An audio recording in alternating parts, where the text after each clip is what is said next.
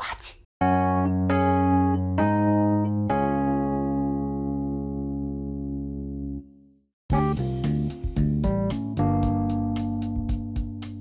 の敷地に金木犀があって、おおいいでねジャスミンもあったの、うん。でジャスミンと金木犀が一番好きなのに、うん。あのおばあちゃんの命令でお父さんが全部丸刈りにしたの、えー。でもう全部もう力ないのジャスミンはもう咲く力がもうやられたから、で金木犀もそのシーズンになる前になんか最近あの木うるさいわねみたいな感じでおばあちゃんにちょっと切ってってお父さんに頼んでって言われてお父さんもうビール1ダースとかで買収されていやさ。ビール1ダースは負けるかも。1ダースもうおばあちゃんオーバーブルマンだから、うん本当にもう。頼む時はただじゃ頼まない。もちろんもちろん。でお父さんに言わないんだよ別にああげるからやってとか言わないんだけど、うん。もう切り終わったらもう一回これ持ってってみたいな感じなの。あなるほど。ちょっと粋なやり方するよそうねなの本当に。あの人は。なかなかできないねそういうのね。そうね。それでその私の知り合いのあの年配の人と、そのうちのおばあちゃんがなんかひょんなことから一緒にご飯食べに行くことになって、でなんか最後どっちがお金払うかみたいになった。そしたらもういいいいいいってお互いがこう押し付け合って、うん。速攻に落としそうだって相手を。溝に。危ない危ないよ。でもどっちが払ってもいいけどこの際。危ない誰かが怪我するこのままじゃっつって。よくない。へー。安全安心に行こうっていうそうね。もうそれぐらい本当にもうもてなしたい人ですから。そうだねそうだね見栄えが良くないとか外観が良くないのを気にするから気にするんだったらさちゃんとした形にさ例えば金木犀だったら丸い形にカットするとかあるじゃん、でもそのおばあちゃんはと隣の家の人は迷惑にならないようにとかああそっかそっか。あとこう生い茂ってる感じがみっともないからって言うじゃん、でお父さんにそういうそういう風にならないようにしてってオーダーするじゃん。う父さんとも考えるじゃんバツバツバツって切ってもう真ん中一本の幹しか残ってませんみたいな今から金木犀のシーズンなのになっていう感じになっちゃう、寂しい。寂しいよね。そういうところも園芸部の人たち守っていってほしい。本当だねちょっとこうなんていうのかな。お父さんもまあお父さんがやっぱり園芸部じゃないからってとこなんだあそうだよね。やっぱり全員が園芸部っていう気持ちでやっていかないそうとだねコンセプトがずれる。ずれてるね。でこんなに花が好きなはずのおばあちゃんが指示したことで花が 2, 2株ダメになってるから。ダメだってダメだってもう本当に毎年いい匂いさせてたのに。いい匂いあれもいい匂いだよね本当ね。木犀もいい香りだよな。木だけだったらさすがにもう花は咲かせられないじゃん。香りもしない。もう何の木かなっていうぐらいの感じになっちゃうね。葉っぱも全部切られ。て これから準備してたと思うけどなえー、ジャスミンと金木犀がもう一番好きなの？お花のねうん。匂いの中では、口なしは？し。口なし見たことない。し、白くてえー一重のものもあれば複数のものもあ八重咲きのものもあって真っ白なのね。でで香りがすごいの。もうあどのこにあるの？道端道公園？ば道端とかでも私は咲いてるの見たことあるんだけど道うん。端っても多分植えたんだろうなこれ。えこういうこうぐるぐるになってるやつもあるんだ。あるある。へそう。でねそんな大きくないんだけど花自体は。でもすっごい存在感のある香りするの。ちょっとムスクに近いような気がするぐらい私としてはね、うん。口なしにもう少しこうムスク感を足したらみたいな。だから結構好き嫌い分かれててうん。嫌だっていう人もいるのね。きつすぎて嫌だっていうでも確か口なしってその語らずともその存在が分かるみたいな意味で確か口なしって名前だったと思うんだけど香りだけでね。うん。あでもこんな感じとか。ああ結構えーじゃあ見たことありそうだありそうだよね。うん。香りで気づくぐらいだから。うん。金木犀は本当に私の友達もすごい好きでうん。あのもう例えば自転車で移動してても「ちょっと待って」って言って咲いてる金木犀1年分吸うから私って言って「ごめんごめんごめんね」って言いながら自転車で移動するんだけどまた新しい株が「ちょっとごめんちょっと待って」とかって言って。とかってすごいもうってやってるから。すごい好きなんだなと思って。貯金だね。貯金してるみたい、うん。もう蓄えてね。1年分って言ってたからもうこの季節を待ちの待ち望んでいるんだいやそうあっという間だもんあっねという間だよね、うん。いやそうか。もうぜひそんなねそんなんだったら本当ちょっともうちょっとなんとかならんかねっていう感じね。もうあのエンゲームのみんなのためにも咲いてほしいもう空気読んで。いい加減もう帰っちゃったからな。でも梅雨っうんてあんまりお花咲かないのかな？梅雨はなんか紫陽花とかねのイメージあるよね。うん。ある日突然うちの玄関開けたらさもう妖怪みたいに生い茂った紫陽花の株がちに来てて、うん。多分裏庭にあったんだけど、うん。うん裏の方にあったんだけど、うん。ワンちゃんが移動させたんだよね、うんうん。で花が咲いてないしさ、葉っぱだけがすごい大きくてもう あの取って食われそうなの。で妹と「これ怖いよね」これなんか夜怖くない？顔ぐらいありそうな葉っぱとかあるもんね。そうすごい大きくて。それはそうかもあれは。パールの人も困ってると思う。パール置けないんだけど。ああって思ってるかもね最近来たの？それ。そう1週間ぐらい前におうん。ばあちゃんの後ろにあったの持ってきたみたいで、ああそうなんだ。う梅雨時期綺麗だといいね。多分それに見込んでたよね。多分それにでそれ前にだからその前にちょっとあの葉っぱねって言って切られないでほしい。また丸裸のなんかこうそういうことになっちゃう。枝になってしまえばどれも同じだから、そうだよね。もうちょっと待ってあげられたらね。あれ口なしってそういう意味じゃないのかな？なんかなんかいろいろ口なし。私は幸せ者。とても幸せです。喜びを運ぶ。洗練優雅。清潔。夢中。などの花言葉があります。よねでそれは花言葉だからさ、うん。なんで口なしって名前になったかは違うよね。そう違うと思う。なんかね花言葉ばっかり出てくるからあよかったよかった。え？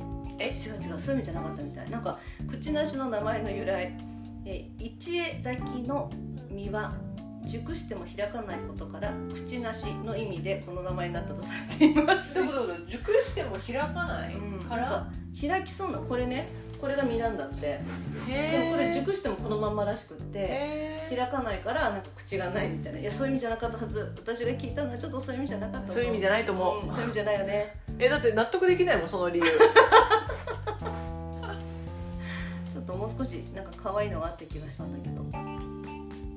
私口なしの香りは本当に好き。そうなんだ、うん。ちょもしちょっと機会があったら通り過ぎる時にこれだよっていうのを教えてください。分かった。いたらねもう。今シーズン？うちょっとじゃないかな。多分まだまだだと思う。このさココハチを聞いてくれてる人の中でもし園芸のプロがいた場合この二人は何て 何の話をしてるんだみたいな。当たり前じゃないかみたいな。思わないで聞いて。いや本当ねもうカフェで隣のよ花のことを知らない2人が一生懸命花について語ってると思ってそうそう。そうそう。67月だって、あじゃあこれからだ。これからだね。そうなんかちょっとね湿度が高い時期とかになんか香ってた気がするから。あそうなんだ。余計香るね。そうだから多分ね嫌いな人は嫌いなんだと思うんだよね。私は結構ね私も母にもあのお願いだからねなんだっけボディショップのホワイトムスクの香水は夏はやめてって言われたんだけど そう苦手な人はいるんだなと思ってね。そうだよ。だってお母さんすっごいさっぱりした香りが好きみたいなこと言ってたそうそうそう。爽やかな。うんそうそう。だからちょっとがよっぽどね我慢したんだと思うんだけど。まとわりつく感じが辛かった。のかなそう申し訳ないと思ってつつけてる人は分かんないからねと思ったけど私他の人がつけててもいい香りって夏真夏でも思うからこれは好みだなと思ってね。そうだね。うん。口なしの由来。やっぱり果実が熟しても避けたり、ね避けたり弾けたりしないから口がないっていう。え避けたりしないからまで分かるんだけどがから口がないってのあるの？ひ開開くっていうことが多分口だと思ってんじゃないかな。それがないから口ない私別の意味で聞いたんだけどその理理由を教えてくれた人すごい素敵なイマジネーションだったってことが えじゃあその人の独特の解釈っていうこと？今全然出てこない。このブランコの理由だと思っている人は ツイッターまでご連絡ください。ください。口なしの果実がってさっきのねうん。割れる口がない、えー口なしの果実を食べていたヘビが口縄って呼ばれてたんだって。そこから口なしにと呼ばれるようになったという説もある。それちょっと無理やがあるね。やっぱ一番ブランコの説が有力じゃない？それがいいな。えっ、と花の額が鳥のくちばしに似ていてかつ果実は梨に似ているためくちばしの口と梨の梨で口梨という説もあるっていうね。で口梨は和歌でも読まれる花だったようで和歌の中では、まあ、花の口梨と口がないっていう口梨をかけて読まれていたそうです。例えば山吹の花。これちゃんと読めないけど山吹の花色絹主どういうこと？どういうこと？何何何？ダメだ読めない。和歌和歌だよ和歌ああ和歌そうそう。えっ、と読み上げ機能ないの？読み上げ機能。ちょっと待って。読み上げて読み上げてくれ山吹の色花いやちょっとな絹しやタレドへこへどこたへず口なし。でも口出しが出てきたのは分かった。でもどういう意味か全然分かんない、わかんないね。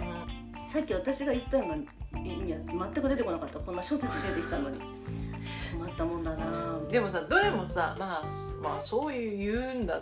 まあ分かれって言うんじゃ分かるけどみたいな感じだからそうだね。でも心理ってそういうことじゃないからスッて入ってくるところがそうだよね。本物の証だから。ちょっと私もどこにも出てこないけど一応一応これ私がどっかから聞いたこれはおそらくこう人を「あー」って言わせたということで。一番分かりやすい。今一番良かったよね。うんなんか私的もう最後の和歌のくだりに関してはもう迷宮入りだし多分それ私のせいだと思うけど。意味が読めないんだもん本当にいやでも和歌ってすごい昔の言葉遣いだからもう伝わることはまあまあできない、そうね。そうね。あれがねあれが読めたら表現の幅も広がるんだろうけど。ただ分かる人もねちょっと限られちゃうけど。そうだようん草越えて森みたいなもんで死人に口なしとは死んだ人の霊を慰めるために私はとても幸せですといった花言葉のある口なしの花を手向けるという古くからある習慣風習です。だって。えそういう意味なの？死人に口なしってその口なしって花っていう意味なの？なんかだから知私また全然違う意味だと思ってんだけどさ。うんなんかそういうふうに書いてあるここではね。それは本当に口なし寄りの立場の人が書いてる記事だね、なのかな？でも死人に口なしの口はお口の口なんだけど、うん。だって自分の擁護もできないよっていう話じゃない？基本的にはね。うでもなんかここでは幸せだった人生を思い出しうん。心静かに休んでほしいという願いを込めてん。花を手向ける人もいますって書いてあるんだけどなんか不あそういう花言葉があるからってこと？口なしには。口なしにはうん。幸せになれれみたいななんかさっき言ってたよね幸せがどうのこうのそうそうそうそう私は幸せですとかそういう花言葉があるあるから手向けるってこと、うん。そういうことなんだろうね。幸せになってねって思い出してね、うん。幸せなことだけみたいな感じなのかね。それで死人に口なし。でそこからその口なしの意味がちょっと一人歩きして日本語口なしの課題にしてない？その人嫁入りの口なし。よ女性がいる家には口なしを植えない方がいいとされている。なんでなんでなんで？なぜなら、えー口なしには嫁のもらい手がいないという言い伝えがある。ということでだから嫁入りの口なし。あの、えー、と働き口とか言うじゃない？その時に口を使うじゃない。なるほどなるほど。だからよ嫁お嫁さんに行く場所がないみたいな感じの意味なんだと思うもうそういうなんかこういうこじつけでやめてもう不幸な花みたいな。だからこじつけでいい意味にしてくれればいいのどっちかっていうとこじつけでさ 貶としめてくるの。わざわざね。うんでもなんか海外ではうん。あそうだそうだ天国に咲く花とされてるらしくてへ日本ならお釈迦様といえば蓮の花というイメージです、そのため極楽の花といえば蓮の花を思い浮かべます。海外では口なしは天国に咲く花と呼ばれ幸せを運ぶ花と言われています。口なしの花言葉はどれも口なしのイメージにぴったりですって書いてあるんだけど。最後どういうまとめ方な。んかすごいね。で幸せと喜びを運ぶ口なしの花っていきなり書いてるんだけど私は幸せ者とても幸せです。喜びを運ぶ宣伝優雅清潔など口なしの花言葉はどれも幸せを感じさせるものばかりです。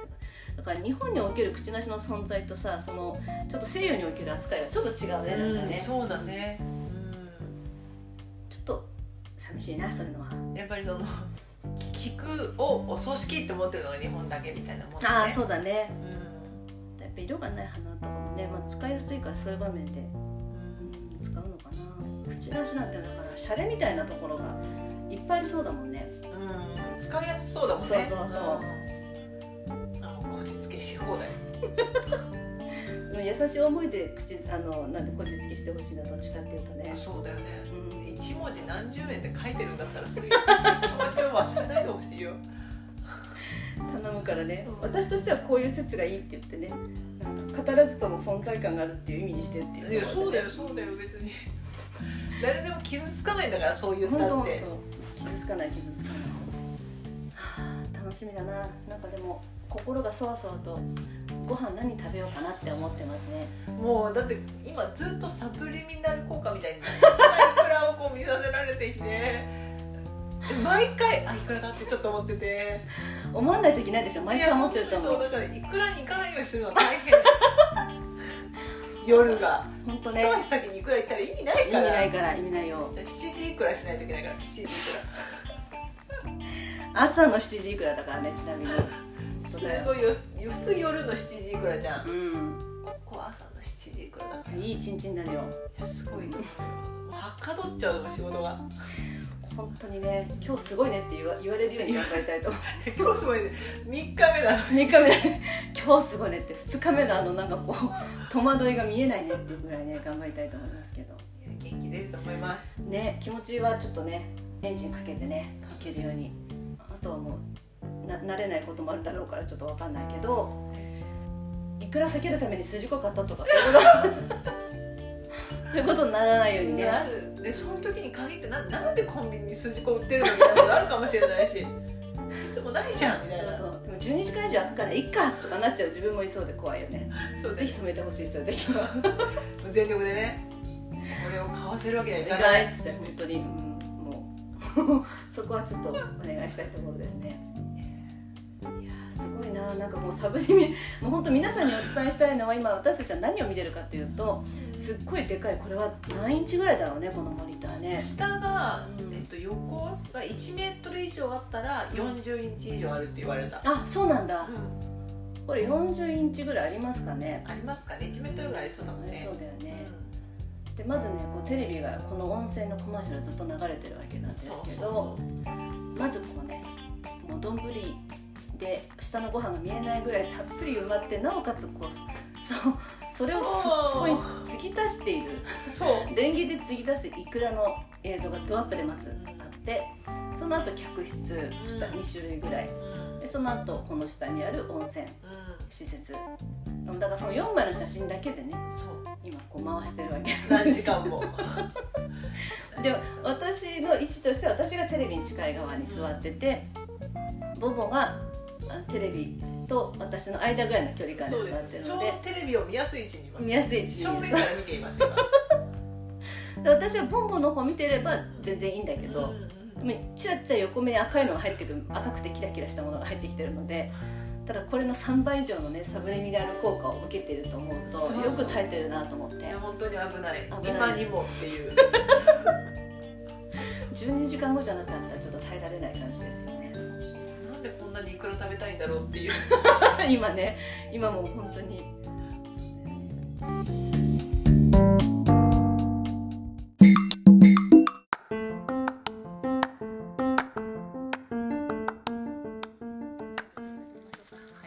じゃあ今から食べます。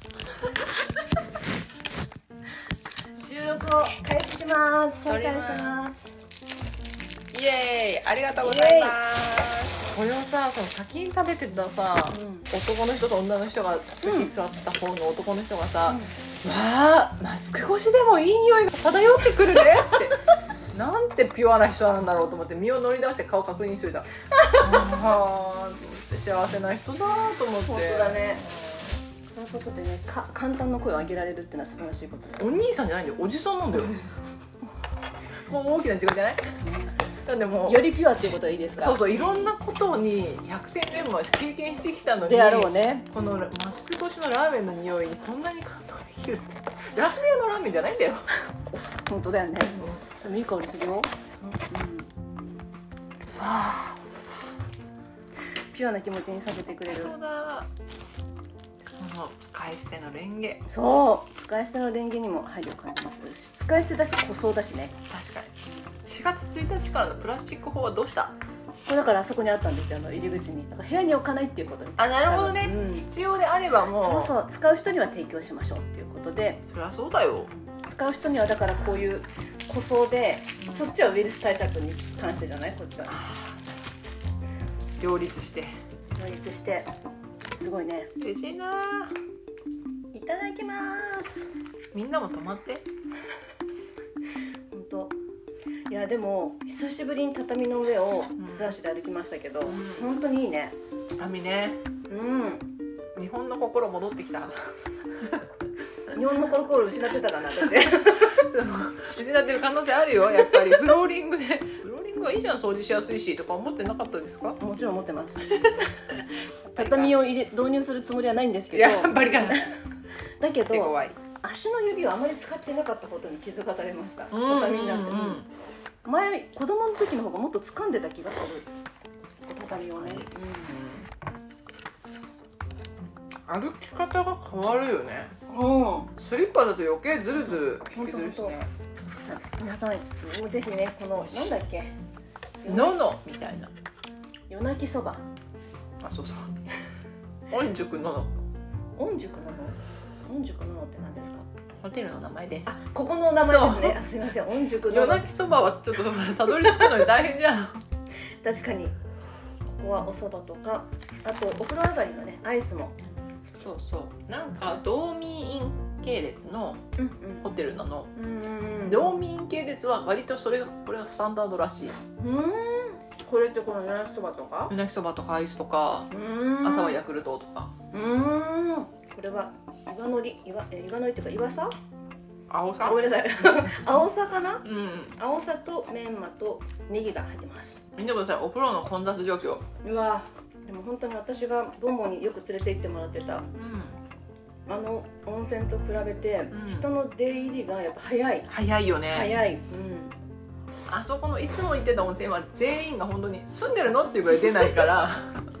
本当本当、うん。もうなんか壺湯なんて本当壺湯の主みたいな人たちがいるじゃん。で全然入れなかったのに、うんうん。今日なんて行ったら空いてたし。そうそうそ2個しかないのに。3個しかなかったっけ？2個。2個しかないのにコロナ以降初の壺湯。うん。爆睡。入ってねボンボン入ってつぶ湯に入って5分で寝てました。あれ寝るシステム話しかけたら一切返事がなくて。結構な普通の声で話したの、うん。もう誰もいなくなって、うん。そして私が入ってボンボンが来てでもすでに一人いたから座ってる人が、うんだからちょっと一応ね外の空気とつながってるとはいえ、うん。話すと嫌かなと思ったから黙ってて。うん。でその方が出られたからうん「ねえねえ」って言ったらシーン。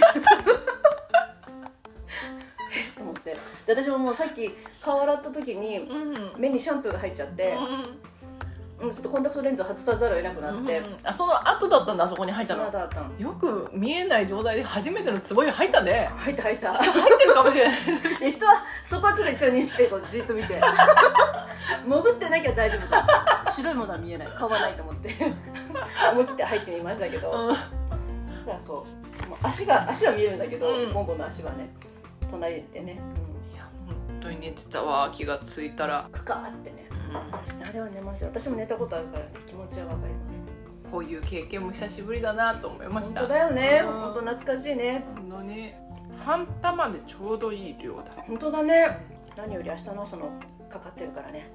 それは前哨戦だから。うん。意気込み的にはもう走り込みしたい感じの意気込みだからこっちは。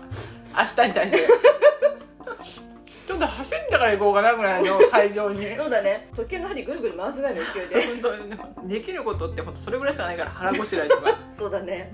今ただひたすら前からやってくるね。うん。いくらを待ち構えているという状態。お風呂も入ってご飯も食べてまだ10時ってすごいどういう時間の使い方したらこんな優秀なことできるのいくらがあればできるのかっていう。いくらのおかげなのかなこれね。くらのおかげでしかない。こうも人を動かすっていうまあやっぱりこれでも同じ温度でうんいくらに向かってる人じゃないとちょっと成立しないかも。やっぱりね。やっぱりいくらへの熱い思いがね、うん、えいくらいつでも食べれるじゃん。じゃないのよ。かけ放題だから。かけ放題だから、ういくら、うん、たまにはいいけどそんなんじゃない。そんなんじゃない。呼ばれたらいつでもだから。いつでも本当に待ってる用意はできてったいつだってそうそうそう。いくらもロシアからだから高くなってると聞きました。ああじゃあ企業努力でしょうか。ありがとうございます。でもかけ放題ではいてくれ。うん本当だね。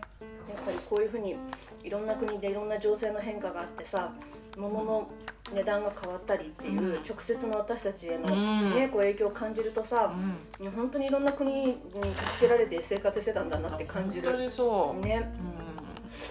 うん、この岩佐を全部拾えないのが残念ですねこれ。青さね。ごめんごめん私なんて言った？また。今さ でもまあ伝わってきてるよもちろん。だって青さ以外のものがないから。まあもちろんこれでしょっていう。岩のりと青さのなんで私そのフュージョンね。フュージョンフュージョン、うん。フュージョンフュージョンって。まあもちろんみんなももう分かってたと思う聞きながら青さね？うんって。思っていうかみんなが頭の中で「青さ」って言いながら「青さだよ」って「もうブランコちゃん青さだよ」って言いながら聞いてたと思う。うん聞いてたと思う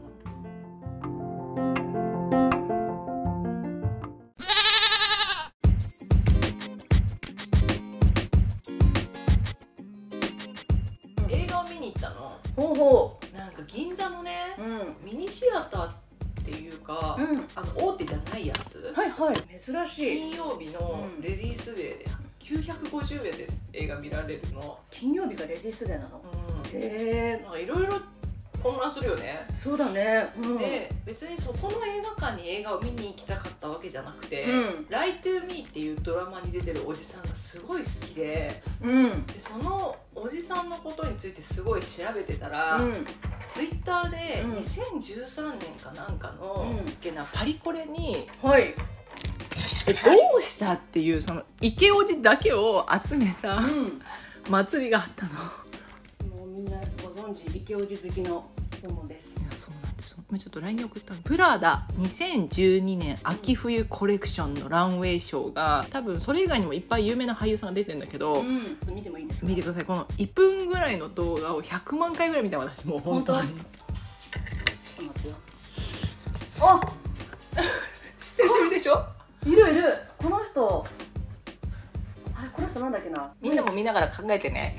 うん。何で見て見たかなこの人？え出てきた出てきたこの人決まってるなも出てきた？うであみんなみんなわかるね。みんなわかるね、うん。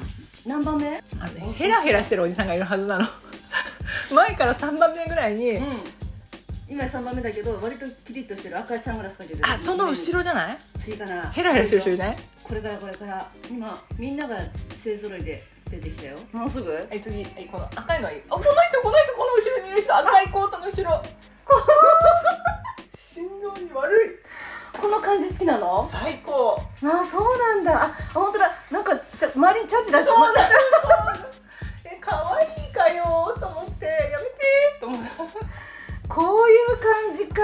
お茶目じゃん。確かに確かに。うんうん。あのなんかかっこつけてないね。そうそう。かっこいい場でもかっこつけないでなんかこういきなり横にこうやってなんかなんとかってやって。そうそう。もうなんかそのその人とティム・ロスっていうんだけどティム・ロスとティム・ロスの後ろの人と、うん。この2人だけがふざけてるっぽくて 友達みたい。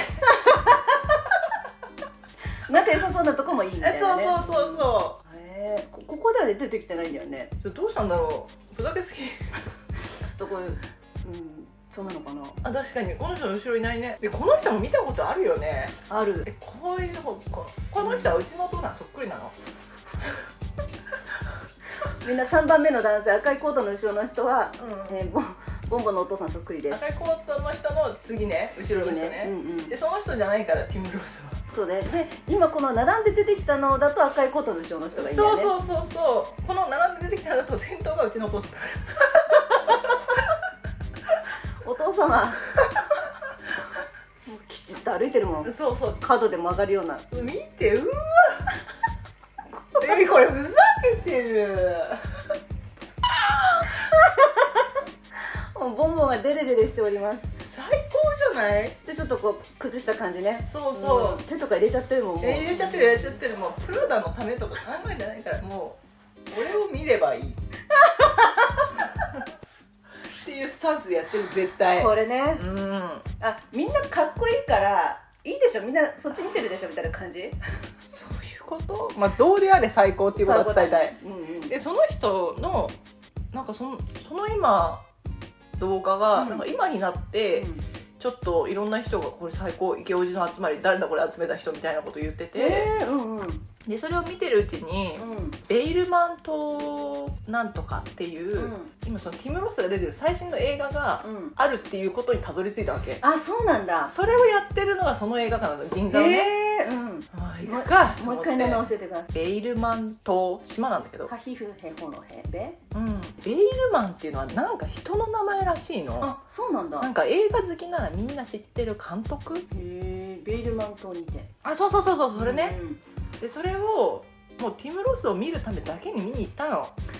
でうん。ポップコーンあるかなと思ってそのあのシネマコンプレックスじゃないからあるかなと思って、念のためコンビニでワインとチーズ買ってったの、うんうん そしたらもう全然ないのもう受付で「はい QR コード見せて」って雑に言われて QR コード見せたら、なんか椅子が56個ぐらいあるところポールでうん「時間まで待ってください」って言われて、うん。で時間になったらもうそこ開いて行くだけっていうあそう。本当にもう古い映画館で危なと思って、まあ、ワインとチーズあるからいいけどと思って。どれぐらいの時間の映画？2時間ないぐらい。でもうん楽しい話楽しいじゃ話っていうか面白い話じゃなくて全然。あそうなんだ。売れてるもう有名になった映画監督か脚本家かなんかの役がそのティム・ロスなの、はいはいとまだ名前が売れてない脚本家うん。が奥さんなの。うん。で2人でそのベールマン島でリモートワークする話なの。うんうん。簡単に言うとなんだリモートワークする話かと思ったんだけど。なんかこう映画にしようと思った理由を聞きたいぐらいだ いや多分なんかすごいいい人いいよすごいよかったって言ってたけど。ベールマンっていう人が撮ったもう今ぜ実際に存在する映画の、うん。何オマージュ的なこともちょっと含まれてるらしいから、それを見てる人はあこの部分ってこれじゃないみたいなところもあるらしいんだけど、まあ、結局リモートワークしに来たんだけど、島で。でそのうちに奥さんがちょっと多分アイデアに行き詰まって、今こういう話を考えようと思ってるのよみたいなことを言い出してそこのシーンがに変わるわけ。ああはいはいはい。でそこで物語が進んでいって、うん。ってなるんだけどそのシーンはその若い男の人と女の人が好きだの恋だのみたいないう話なんだけど、もうティム・ロスいなくなってたからそこは寝ちゃったの。もう。うんうん。でまたそのその人の長い話が終わった。1時間1時間後ぐらいにあなんかティム・ロスの声がするなと思って起きたらまた戻ってたからああいるいると思って。見てああかっこいいなと思って帰ってきたっていう話。で何が良かったかっていうと、あの「ライ・トゥ・ミー」っていうドラマ見たことがある人は分かるけど「ライ・トゥ・ミー」でやってるティム・ロスってすごい頭がいいうん。博士の役なんだけど、うん。まあ、ちょっと変わり者なんだけど、事件をどんどん解いていきますみたいな感じの人なのね、うん。だからあんまりで娘をすごい溺愛してるから、うん。ちょっと娘との交流のところでは、プライベートが見えるんだけど、ん。今回なんとベルイマン島にてでは、ティム・ロスのファンの皆さん聞いてくださいティム・ロスが自転車乗るところと歯を磨くところが見られます。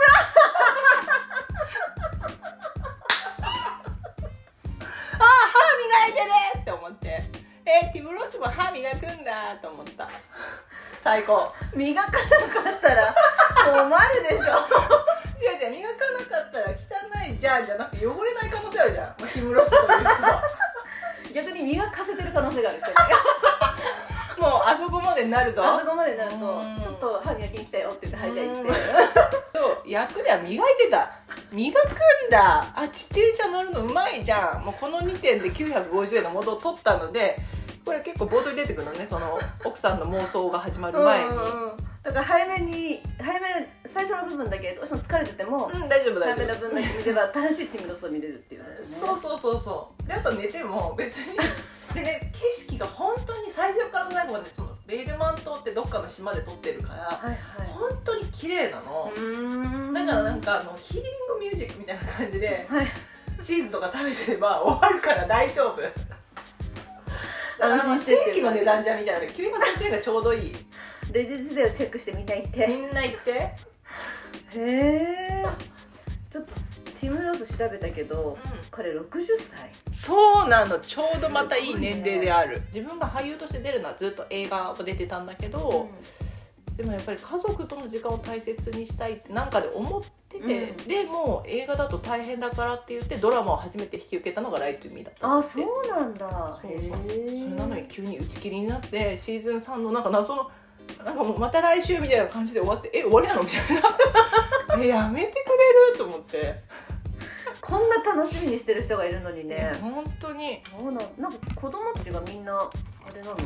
俳優かなんかになってたりとか。あそうなの？なんかウィキペディアとかで開くとさ、一般人じゃなければなんかリンクうんして、うんうん。じゃない。でなんかジャック・ロスティモシー・ハンター・ロス、マイケル・コーマック・ロスとかうん。1 7 0ンチだってティム・ロスうん、そうそう小さいよね。だから、今リコレに出てるうん。ね、モデルさんたちに比べて。でもそう思うとでもバランスがあれだね。そんな小さいと思わなかったね。そうなの、うん。そうなの若い時の見たことある？美男子だよね。その時のことを全くいいと思わない。もうだからいい年の取り方してくれたなと思って。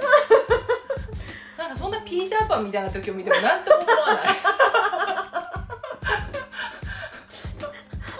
どこら辺がピーターパンみたいか問いたいぐらい。でもそれより少年っぽいとこって。ねうんもう本当、ウユニ塩湖ぐらい透き通ってる。確かにねウユニコブルーの目だしねなんかねこの時ね。なんかちょっと興味深い。お父さんはもともとスミス姓姓があの名字ねがスミス。スミス姓のアイルランド系イギリス人だったが17歳で従軍した第二次世界大戦後ロースというあロスだよね。ロス、ん。 ROTH というのを姓に変えた。うん。これがドイツ系ユダヤ人の名字だったのはティムの推測によると戦時中に殺された多くのユダヤ人への追悼の念からであろうという。うのためティムはユダヤ人ではないにもかかわらず恐ろしく多くのユダヤ教の式典に招かれた。なんかお父さんそれでユダヤ人のことをかくまってあげたことあるみたいなことそうなんだ。だからすごいその弱い立場の人たちの方にもうあれだね身を張って立てたんだね。おかげで息子めっちゃ呼ばれるっていう。恐ろしいほどだ ユダヤ教だからね。なんかこうユダヤ人の道とかでもユダヤ教になっちゃってるから国境を上げての。うん。なんか「ハリー・ポッター」でさスネイプ先生って最後多分なもう亡くな亡くなった俳優さんが確かやってたと思うんだけど、うん。その役へのオファーが来てた人なんだこの人。へえ。だから今今っていうかこの人は断って結局キャストになったスネイプ役の役者さんってすっごい味のある人なんだけど、やっぱりちょっとちょっと面長な感じっていうか鼻が少し長め。確かに少し印象が似てるんだけどこうダイクサイドなでもすごいキーパーソンなんだけどね。そうなんだ。うんうん。猿の惑星かなんかで本人かどうかわかんないような役やったんでしょ？あそうそうそうそう。なんかそうそれ書いてある。2001年にはプラネット・オブ・ザ・エペエペスエイペス猿の惑星で特殊メイクをして猿のボスを演じ話題になった、この作品に出演するためハリー・ポッターと賢者の石のスネイプ役へのオファーを断ったうーん。猿の方選んだんだ賢者より猿。を賢者よりね。吉と出たかどうかわかんないけども。わかんないけど。だって猿はさ本人だってわかんないわけでしょ？わかんないだろうね。でも賢者はわかるのに。わかるわかる。もうバッチリ出るからね。うん。しかも結構なキーパーソンで。うわで今その俳優さん亡くなっちゃったからー、さ、ね、もしどうする？戻した方がいい？ティム・ロスに戻してくれ。ティム・ロスも猿の惑星ないからいいかな。空いてるでしょスケジュール、ねスケジュール入れてほしいね。うん右腕に家族の名前などのタトゥーをそう5箇所入そうそうだからそのベルイマン島にいても「ライ・トゥ・ミー」でも全然そのバンバン家族のタトゥー出てくるの。あそうなんだ。T シャツとか着ちゃうから、うんうん。あこれ家族のタトゥーなのになでこれどういうつもりで？本当だよね。いろいろこう私生活と工作しちゃって役に入り込めない可能性があるけど。そうそういやーでも60歳でいい年の取り方したって言ってこれだけこうなんていうのかなもうそれを見るためにね出てないし寝ちゃってもまあいいぐらいの人がいる。しかもその人の声だと思って起きるってすごいよ。なんか喋ってる。そこまで愛されてるって伝えたい本人に本当に。すごいよ、まあ、役者としては遅咲きなのかな。ちょっと向こうの年齢が分かんないけどね。あそうだよね。うんあの人はあの「タイタニック」の、うん。レオナルド・ディカプリオは「タイタニック」やった時何歳だった？結構若かったよなあの人は。気がするな。25とか。え18だったらどうしよう？未成年？まあまあ未成年とか関係ないけど。でもすごいってことでしょ、うん。あれはすごかったよレオ様。美しかったね。美しかったね。だからそういうピーターパンはいいのよ美しかったねと言っておきながらね。1997年ねあれは。でで彼自身は74年生まれの人だから、23歳の時。今こういう感じですからね。うわどどうですかこの年の取り方は？うん。なんかちょっとまだ脂肪分が多い。なんだろうなんかこの張りがあるんだよね顔にまだ、ダメなの？張りがあると。もうちょっと枯れないと もうちょっと育ててくれ彼を。彼が足りないって。枯れが足りない。哀愁が足りない。まだだってなんか現役に負けないぞっていうか現役だって思ってるじゃん、まあ47歳だしねまだね、うん全然もう頑張ってほしい。まだ。これぐらいの時期ってさちょっとこう顔の皮膚が厚くなってくる感じあるよね、うんうんうんこうあるよね。40代50代ぐらいのねうん。男性ってね、それを乗り越えてほしいの。乗り越える。ねそうするとこうちょっと分かる。割と深めな皮膚シワが入ってさ。そうそう。でちょっとその硬かった皮膚があがちょっと脂肪分がなくなってたるんでそうそうそう。いい感じそういういい感じ。感じあの円熟してる。ピーターパンはいいのよっていう人もいますから皆さん。若作りしなくていいんです男性で。そうそうそうピーターパンなんか本当目じゃないから。みんな聞いてる？あのさあのマーベルかなんかにさ、うん。あいいよ待ってるうん。ロバート・ダウニー・ジュニア出てる？マーベル系なんか。うん、うん。でそのマーベルを見ないから全然わかんないんだけどそのマーベルでやってるロバート・ダウニー・ジュニアが役で、役になって、うん君は大丈夫だみたいなことを言う動画してる？誰に言ってるやつ？あの画面に向かって。あ画面に向かって？うん。あれかな？ちょっと私あれでしょ？ロバート・ダウニー・ジュニアのあの役アイアンマン、あアイアンマンうん、アイアンマン。そうかもそうかも。うこの前亡くなったんですけど。あ大丈夫？みんなアイアンマン見てない今から見るという人いない？大丈夫？切ってもう言っちゃったけど。でも結構な衝撃的なあの展開だったんあれ知ってるか？ね。うん、し知ってる人は知ってる。なんかここに来て知らない人は多分。もう一生知らないか。じゃあ大丈夫。だアイアンマン？アイアンマンススーパーマンみたいな感じかもしれない。ワールド・ダウニー・ジュニアもすごいかっこよかったよ。アイアンマンで。私生活もロバあのロバート・ダウニー・ジュニアみたいな違う違う私生活もアイアンマンみたいだったもんねあの人ね。あそうなんだ。目が色眼鏡も同じようなのかけてたし。あそうなんだ。うん。全然オンとオフの違いがなかった。えそれ意識してたのかな？うんそうかも。結構彼の彼によってアイアンマンなんか随分と変わってったみたいななこの役者さんって何ていうのかな監督と人にもよるんだろうけどこうキャストでも意見言っていい映画にしていこうっていう気持ちがあるからか積極的にこう映画を作っていくよなベネディクト・カンバーバッチさんも前回の「ドクター・ストレンジ」も彼によって生まれたシーンがいくつもあったりとかねしたみたいで。こうした方がいいんじゃないですかって。あそうそう。うん。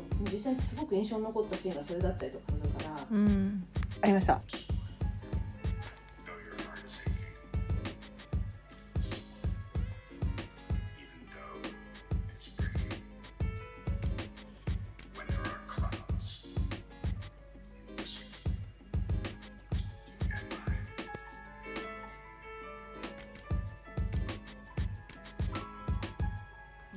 アイアンマンのしアイアンマンでのさシーンだねこれね。あそうなんだ。ん。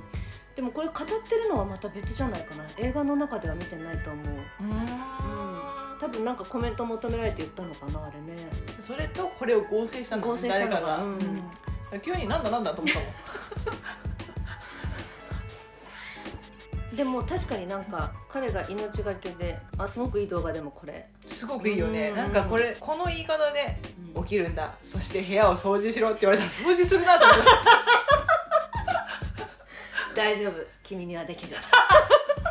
いやもう雑巾もかけるわ。お母さんに代わってね。変わってお母さんにね変わって雑巾もかける。もう念願の夢だからさ雑巾をかけないっていう。なんでかっていうと、うううちの猫のクーヤンが、あの万年鼻炎で、うんうん。あの調子が悪い時はもうくしゃみが止まらなくなって、はいはいもう鼻水がもう至る所に飛んじゃうの。お母さんが拭いても拭いてももう間に合わない。向こうでクシュってやってお母さん拭いてってやってるからちゃんとモップをかけたいっていう。そういうことなんだ。そうそう。ちの猫もあの鼻が悪くてさ多うん。分それ猫エイズのせいだと思うんだけど、うんやっぱりこうブシュッってなったりとかすると、うんうんうん。あのなんていうのかな自分で鼻も噛めないしそうなんだよね。で抑える手もないじゃない？そういつも言ってるけどね、手で押さえてとか言ってる。でもとりあえずピヤンっていうもうすごい飛んでくからいろいいろね。すごい遠心力だよね。すごい遠心力。頭振りながらやってんのかなっていうぐらいの。ちょっともう一回見てみよ眼鏡 を外して見てます、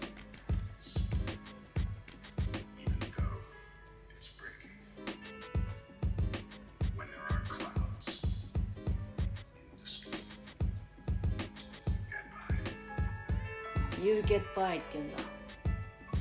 なんか学んでもいるし。やめて。学びとか。いいじゃやめないてよ。それ一つ上行っちゃってるじゃん学びじゃ。だってどの言葉を選ぶかはこ この人らしさが出てるじゃんきっと。なるほどねと思って。わあかっこいいなじゃない。あそういうんだとか。なんかもう学んじゃってる。なんか一つ身につけようとしてる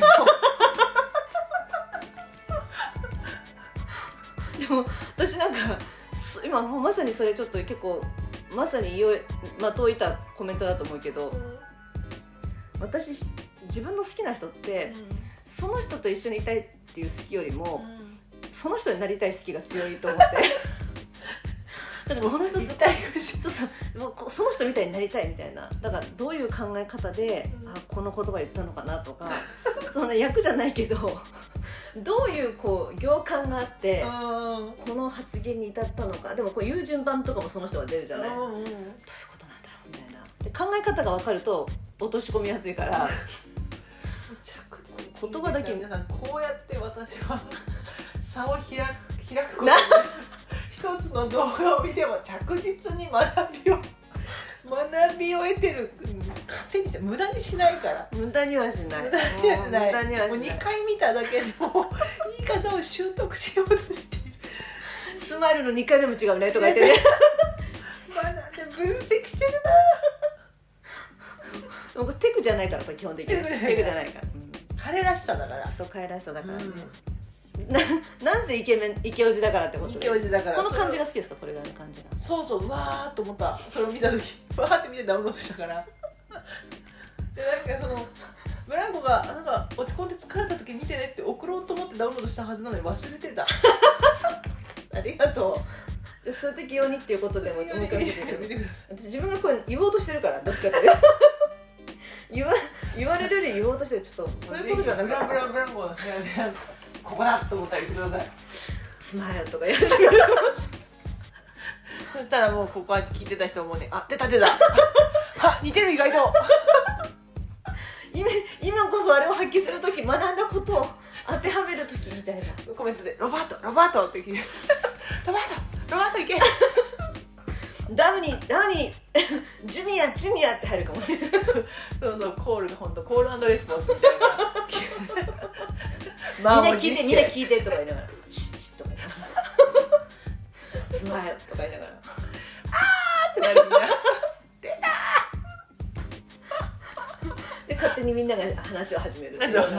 ついに聞けたね。ついに聞けた。聞いた？もうなんで死んじゃったんだアイアンマン。知らなくてもよくない？よくないとか言いながら。そうそう。なんかスパイダーマンを自分の息子のように可愛がっていてでなんか彼を守かなり守って身を挺して守ってで最終的にはもうみんなの犠牲になるみたいな死に方しちゃったんだけどそう彼にはそういうことをしたくなかったからちょっと第一線から退いたりとかして、すごく環境のいいところに奥さんと子供とね暮らしていたんだけどでもみんなに必要とされてアベンジャーズにまた戻ることにしてそれで結局命を落としちゃったっていうところで、まあ、すごく今すごいスキップして言ったけどね十分だな十分な説明だ。でも彼彼はちょっとアベンジャーズよりも家族を優先したかったんだけど、うん。うん。うんそう世界のためにそう家族がちょっと犠牲になっちゃったっていうか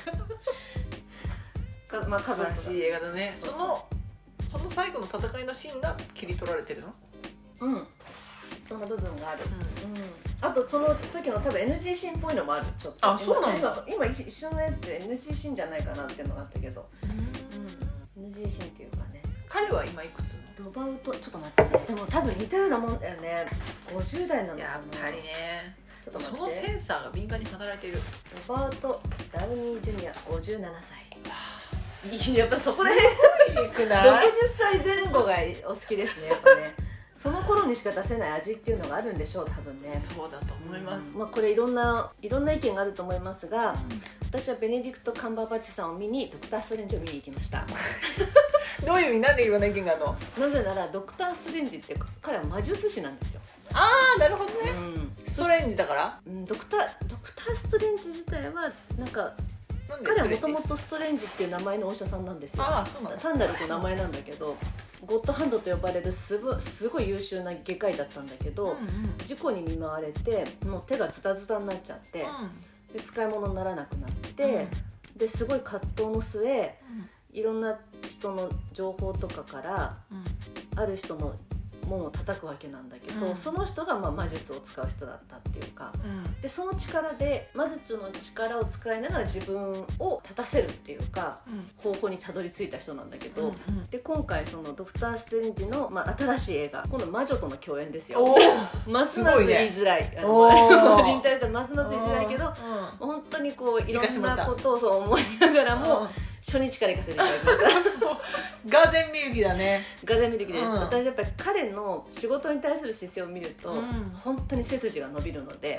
じゃあもう見てください。23回は見てください。でなんか最初初日だから、水曜日だけど、うんあの映画の日の適用はないだろうなと思ったらあったんですよ、最高。最高でしょ、うん。でも私当日券でなんか1800円で事前に買っておいてあって、で1000円で見れるのに1800円で買うってどういうこと？と思って、うん。じゃあ2回目にそれ当てようと思って。あそういうこともできるんだ。そういうこともできる。それはあの、えっと、当日券として買ったけど別に時間とか日付とか指定してるわけじゃないから。そう当日ちゃんともう一回見る権利あるってこともですよ。すでにもう。見ないでどうするぐらいなんか1800円ドブに捨てるのかっていう確かに確かにもう権がある家具仕方ないね。あそうそうそう仕方やむを得ずだよ。買ってあったから。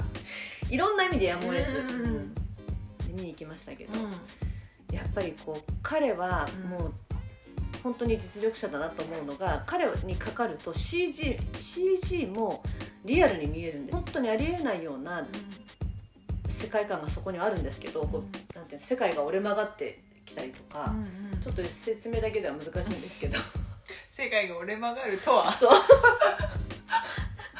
例えばさ今私たちは座ってるここ、うん。その壁があるじゃない、で壁がさもしこう折れ曲がって倒れてきたら、折れ曲がって倒れて当たる。よね、潰れたりすると思うんだけど、ただこれがえっ、となんていうのかな。垂直になる。垂直になるっていうか私たちと今こう垂直になってるけど平行になるわけ。です倒れるってこと？私は倒れないの。だからねここことそこで、えっと重力が別にかかってるみたいな感じ、っていうようなことが、うん。もうニューヨークの街並みで起こるわけ、だからわーって走ってったらそこからいきなり急に向こうにこう崖みたいになるんだけど、えー崖はそのまま続いてたりとか崖っていうかもちろん続いたりとか、でそういう映像のうんもうなんていうの CG の使い方がすごいわけなのね、でなんか実際にそういう場に目をあの身を置いたらあのうわーってそこ覗き込んでびっくりしたりとかあると思うんだけど撮影してる場所ってグリーンのスクリーンのところでただやってるだけだから、どこまで頭にその映像が浮かんでるか自分がどこにいるかっていうの分かってないとできないリアクションってあると思うんだけど、彼はもう本当にそこにいるみたいなのね、でそれは旅行に横に他の俳優さんがいた時に、同じようにこうわって走っててで急にそこの目の前があのお折れ曲がったからバーッと止まるわけなんだけど、その止まって見てる時の様子で、もう全然違うっていうのが分かってへもう一人の人も素晴らしい俳優さんなんだけど、もうベネディクト・カンバーバッチはまさにそっちに落ちちゃいそうな、うんでもえどうなってんのっていうのがもう出てるっていうかね、でも全部それも彼のイマジネーションだったり、うん。表現力でなせてる技っていうのが、ちょっとこれはもう見れば見るほどすごいなと思って隠れて見に行く人が増えるかもしれません。これは。やっぱ一流の仕事してる人はすごいですよ。うん。何事もうんどんなジャンルでもねと思って。私はなんか背筋が伸びるので、うん。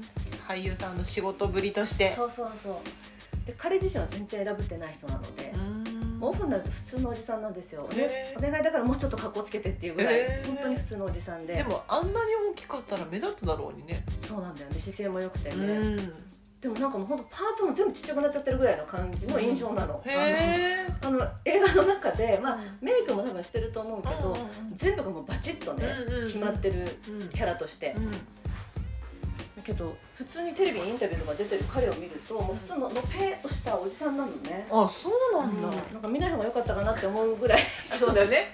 映画で好きな人としては、かっこよくもうちょっとかっこつけてくれっていうぐらいの感じなんだけど、ちょっとね良かったですイギリスの人だっけ？イギリスの人。イギリスではあの人スーパーイケメンっていう扱いなんだよね。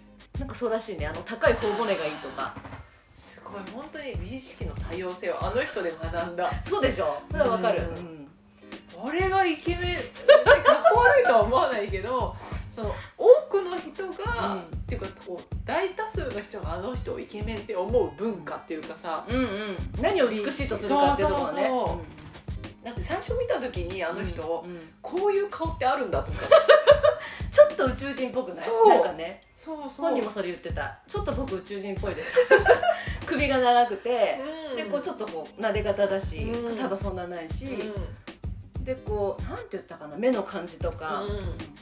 ちょっと宇宙人っでぽい。輪郭が逆三角形だから。あそうそうそうそう、うん。顎細くてねちょっとね、で私たちはあのあの顎の細さとか、うん。ちょっと面長な感じを見るけれど、向こうの人なんか頬骨なんかすごい素敵な頬骨入ってこない。頬骨。頬骨、うん、ここでなんかこうすごいいいなんかいい頬骨とか誰かが言ってて。でも女性もそれをなんか見られるらしいんだけど向こうって。へ頬骨。思って。頬骨どういうことと思うんだけど。あんまりだから私たちのもう少しちょっとこう腑に落ちるまで聞き込んでみたいなと思うんだけどそうだね。ん。その頬骨とはっていうところでどう映ってるのか教えてほしい、そうだよね。私もなんか最初見た時はちょっとええっていうか、ーうん。へえっていう感じだった、ああいう顔ってあるんだなっていうのはよくわかる。日本人に言ったら二重とか？そういうところ？あのいいという。ああいいっていうそうかもね、その外国人が、うん。日本人がすごく二重にみんな憧れてるうん、っていう話を聞いた時に「目に線なんか入ってたっけ?」って言ったの。を 聞いてもう本当に気にしてないっていうかそこに意識に重きを置いてないとそんな感じになっちゃうんだなと思ってたの。でも今その頬骨の話聞いた時に 頬骨なんて人の見たことあったっけって思ったから、うんうんうんそれ二重の感覚なんだろうな。目に線なんか入ってる、そうだよね。でも思ったけどその私なん私とかこの頬骨の位置が頬骨が出るか出ないかで顔の印象変わっちゃうのね、うん。で、えっと頬骨が出ないように前髪を長めに設定したりすると、えーするのと頬骨が出た感じになるのとあと顔の印象がなんかこう出ない方が幼く見えるっていうか出ない。あの卵型に見えるっていうか、あうん。出ない。隠してたら幼く見える。あそうそうそう。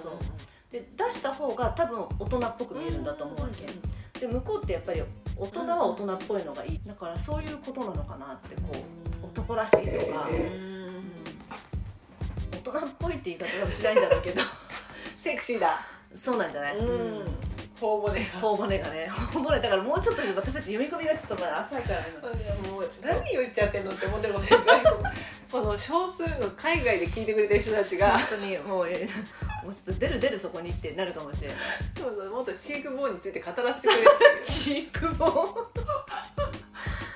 あのなんだっけ向こうのモデルさんどこのだアメリカだったかイギリスだったか忘れたけど、かまあ、海外のモデルさんに日本人の売れてるモデルさんずらっと並べ女の子ねうん。並べてどの人が一番可愛いと思いますかって言ってしたら彼女はすっごい可愛い。あとは全部同じに見えるって言って、うん。彼女はすっごい可愛いってみんなが言ってたのがりょうさんだったの。へえ。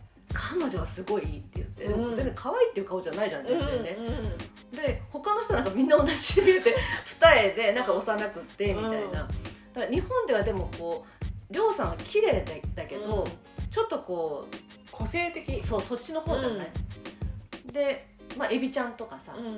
現役で多分その時代のだと思うんだけど、うん。そのテテレビで私見たのはね。から随分違うってもう彼女がいいってみんながすごい勢い込んで言うのが亮さんだったからあすごい国が違えばまたなんか全然違ったんだろうなと。日本でもねうん。人気があったけど、うんうん。あそれそうなんだと思ってね。へそうちょっとそれは印象に残ってる。ーほぼでねだからそれも向こうもそう言ってるしこっちもベネディクトに対して思ってるってベいう。ネディクトに対してベネディねクトに対しては思ってる、うん。そうだよね。あれを見たことがあるのあの計算するやつ、うん。ベネディクトが、はいはいもうはい全然意味わかんなかったけどなんか面白そうと思って。あの戦争中のやつじゃそうない？そうそうあのなんか暗号？はいはいはい。暗号解読するやつね。インしてみるじゃんってなんだっけ？カタカナの単語だけの映画の名前だよ。数学者のねあれだよね。えっとちょっっと代表作に入ってると思う。なんだっけな。ディレクトカンバーバッチ出てきた。この人1 8 3センチ。いあでもそそれっぽい。イミテーションゲーム。ああそうそうエニグマと天才数学者の秘密ってやつそうそうそう。なんかご飯も食べないで計算するって話だよね。そうそうそうそう。なんかちょっとなんて言うんだろう。変わった？あの変わった人人とのコミュニケーションがあんまり取れないような。偏屈だけど数学だけはできる人ですね。そうそうそうそう。すごい。で仲間ともちょっと一緒にあ仲間にも入れなくてなんかチームのね、この人なんか同性愛がなんとかでああ罰せられたんじゃなかった？役の人ね。そうそうそう、もうご飯食べなよっていう面倒見のいい女の子いたよね。いたいたいた。そうそうそう。いっつもそういう人にそういう女の子っているよね。一人は。なんか静香ちゃんみたいな。いるいる。ほっとけないね。ほっとけない。人だね。ほっとけばいいのにもういい加減ご飯食べた方がいいよ。ほっとけばいい。いるいる。またこの映画にもいるって思ったもんあれ見た時。う んなんでこういういつも救いネットが手があるんだろうっていうね。そう。あるあるある。この人でも自殺を図って死亡したって書いてあるね。うん。でも今のパソコンの元を作った人みたいな人なんでしょ？うん確かそうだったと思う。そうだよね。そんなすごい人なのにただねこの自殺を図って亡くなるっていうところが命の電話。命そういうトークの話題出す時は命の電話についても触れないでやっぱガイドラインあるから。本当に本当に、うん、みんなね命の電話まずだよまずね。まず。でも命の電話にかけるぐらいだったらブランコのそのなんだっけメンバーシップに入った方がいいと思うからぜひ入ってほしい、うん。まあ入る前に木曜日のね気持ちを吐き出すお部屋に来てほしい、うん。でもまあちょっと話せないかもしれないけど、そういう人はフリーの普通の日のスタイフに来ればいいもんね、あそうだね、うん。そうそうそう。3段階のステップがあるから。三段階で最終的にそのなんだっけ？名称じゃなくてなんだっけ？メンバーシップ？メンバーシップ。に入った暁になった暁には30分電話する チャンスがありますみんな。そうもう本当に月に30分何でもいいから話してっていう。そブランコールっていうなんか名前も作ったのに誰も利用しない。誰も利用してこないくれないピエンって言ってましたみんな。みんな電話。だからね私が考えた強攻策はもう 1, 1ヶ月の間のい20日までに向こうから電話してこなかったら20日から31日までの間に突然ブランコールが来るっていうブランコールアタックっていうのが来るシステムはどうかなと思ったんだけど 私は全然構わないけど私は楽しいからね。どうですか？っつって。ここんばんはとかこんにちはとかおはようございますとか言いながら突然かけてくるっていうね、うん。でもなんか私通報されそうそれ。求めてないって言ってでもブランコールアタック来たところで出るかどうかはあなた次第っていうところありますから、まあねでもかかってきて鳴りやむまで見てるってこれ怖いよ結構 かかかってきたけどっていうね。よし来月からは自分でかけよう。ガチャなるかな。もうこのこのメンバーシップ出ようってならない。逆効果だおかしいな。逃げる逃げる。追いかければ逃げるよ多分ねみんな。かけるんだ。ただでさえ来てないのに。かけたら逃げるよね。おかしいな。逆にみんなその得点をなしでよく入ってる。本当に。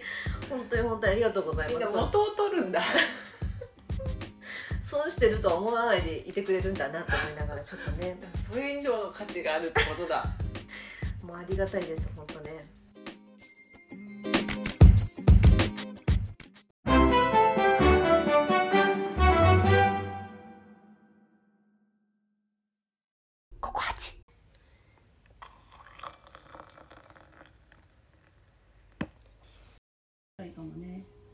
うちの母はでも好きな香りってのははっきり決まってるのでうんだからあのたまたまね買ったえっ、といつもその6月になると私が母にえっ、と、えー何歳まで生きられましたありがとうキャンペーンっていうのを開催して、で母が好きな自慢紙の口紅を一緒に買いに行くんですけどその買いに行った時にたまたまそのなんだお店の人がちょっとお試しで試させてくれた化粧水があってその香りがすごい母気に入って。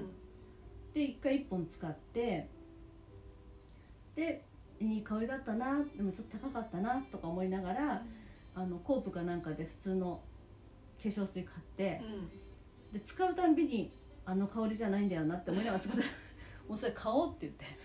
うんもう失ってる毎回毎回買った方がいい。そうそう買った方がいい、うん。その違うんだなっていうがっかりを確認しに毎朝こう化粧水つけるみたいなことしてたから、それで今もうそれお気に入りで使ってるんだけど、へえどういう香りなの？あのねうちの母は割とすっきりしてる香りが好きであの甘い甘めまあ甘めなんだけどだからうんシトラスフローラルみたいな感じ、へうん、そう爽やかさもありつつ。そうそうそう、う。んうん。でもちょっと深みもあるような感じだったかな、うん。なかなかあの自慢紙の化粧水の香りはなかなか良かったけどね。白とかじゃなくていいんだね。やっぱそこはでも自慢紙でいいんだね。自慢紙が良かった。日本じゃないという。日本のメーカーの行くからお母さんとかってなんとか自慢紙の前に立ち止まってあらっていう全然お母さん日本日本のメーカーじゃなかったねでも仕方ない。好好きなんだもん。そうそう好きに言ったのがいいよ一番ね